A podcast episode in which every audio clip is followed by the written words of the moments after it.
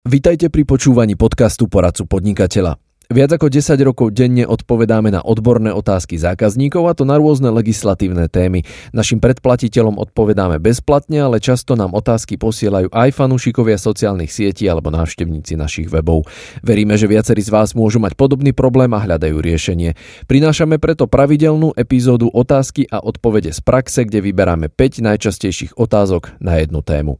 Dnes sa pozrieme na posúdenie režimu DPH na praktických príkladoch. Odpovede vypracovala odbor odborná poradkyňa daňového centra pani Zuzana Uríková. Tak poďme na to. Otázka číslo 1. Ako je to s odvodom DPH pri likvidácii tovaru?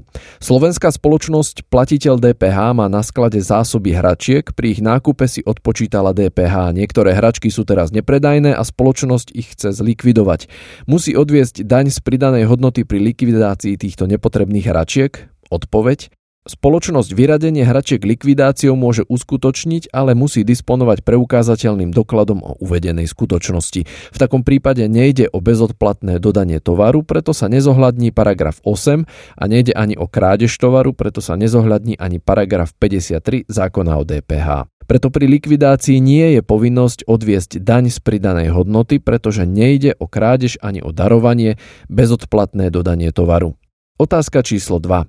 Zaťaženie poplatku za uloženie odpadu daňou z pridanej hodnoty. Spoločnosť príjme službu za uloženie odpadu, ktorá sa skladá z ceny za skládku z DPH a poplatku, ktorý je bez DPH. Spoločnosť ako zhotoviteľ bude fakturovať konečnému príjemcovi, obci, investorovi. Bude poplatok za uloženie odpadu na vystavenej faktúre voči investorovi zaťažený z DPH alebo nie?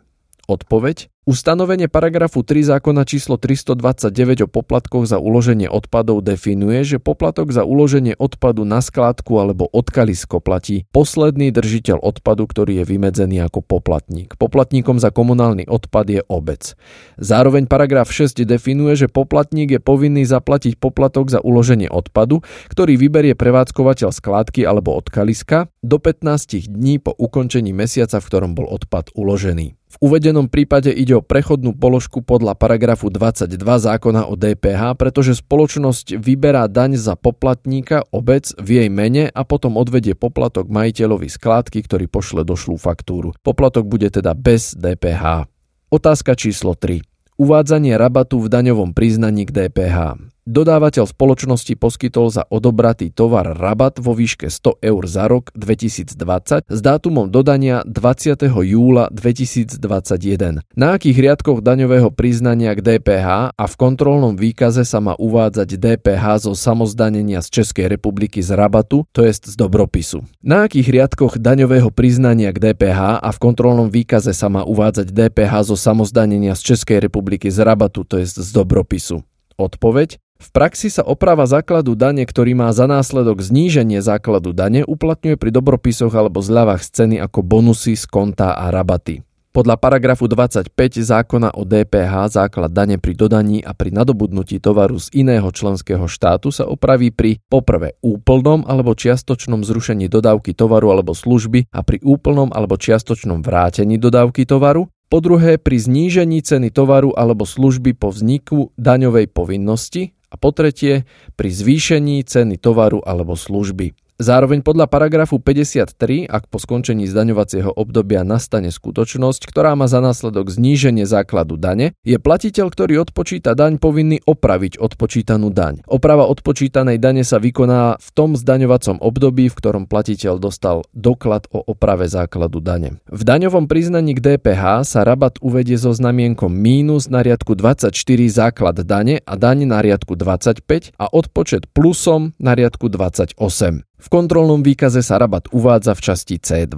Otázka číslo 4. DPH pri kompenzácii za predčasné ukončenie nájmu. Spoločnosť mala uzatvorenú nájomnú zmluvu na dobu určitú. Nájomca je oprávnený navrhnúť prenajímateľovi ukončenie zmluvy dohodou iba vtedy, ak je pripravený uhradiť prenajímateľovi kompenzáciu predčasného ukončenia nájmu aspoň vo výške troch mesačných splátok. Prenajímateľ a nájomca sa dohodli, že kompenzácia predčasného ukončenia nájmu bude vo výške 2 mesiace. Fakturuje sa aj DPH, Odpoveď? Predmetom DPH je kompenzácia predčasného ukončenia nájmu v prípade, že ide o dodanie tovaru alebo služby za protihodnotu. Pri kompenzácii charakteru sankcie nie je možné uplatniť režim DPH, pretože to nie je dodaním tovaru ani služby za protihodnotu. Pri predčasnom ukončení nájmu nehnuteľnosti, aj podľa konštatovania Súdneho dvoru Európskej únie, platí, že ak nájom bol oslobodený od DPH, vzťahuje sa oslobodenie aj na odplatu za predčasné ukončenie nájomnej zmluvy nájomcami. Rovnako je to v prípade nájmu s daňou. Odstupné kompenzácia bude mať rovnaký daňový režim ako samotný prenájom. Pri predčasnom ukončení nájmu, ak nájom bol s daňou, sa daň vzťahuje aj na odplatu za predčasné ukončenie nájomnej zmluvy. To znamená, že nájomný vzťah nemôže byť pri posudzovaní z pohľadu dane rozdelený. Otázka číslo 5. Zmena zdaňovacieho obdobia DPH na mesačné. Spoločnosť je platiteľom DPH od 1. októbra 2008. Zdaňovacie obdobie má kalendárny štvrťrok. Od 1. septembra 2020 do 31.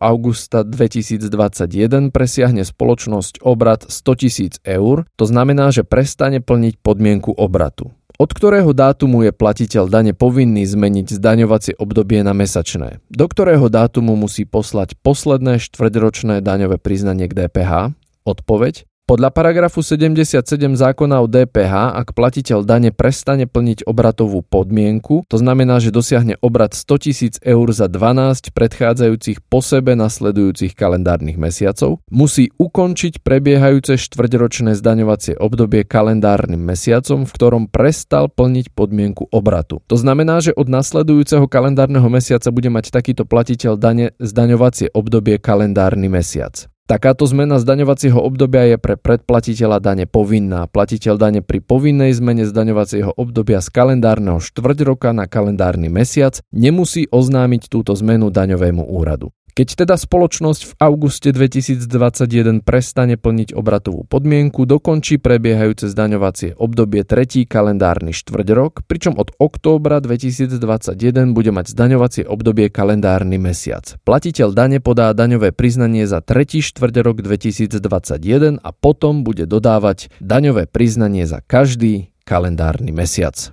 To je na dnes všetko, ďakujeme za pozornosť, počúvali ste podcast Poradcu podnikateľa.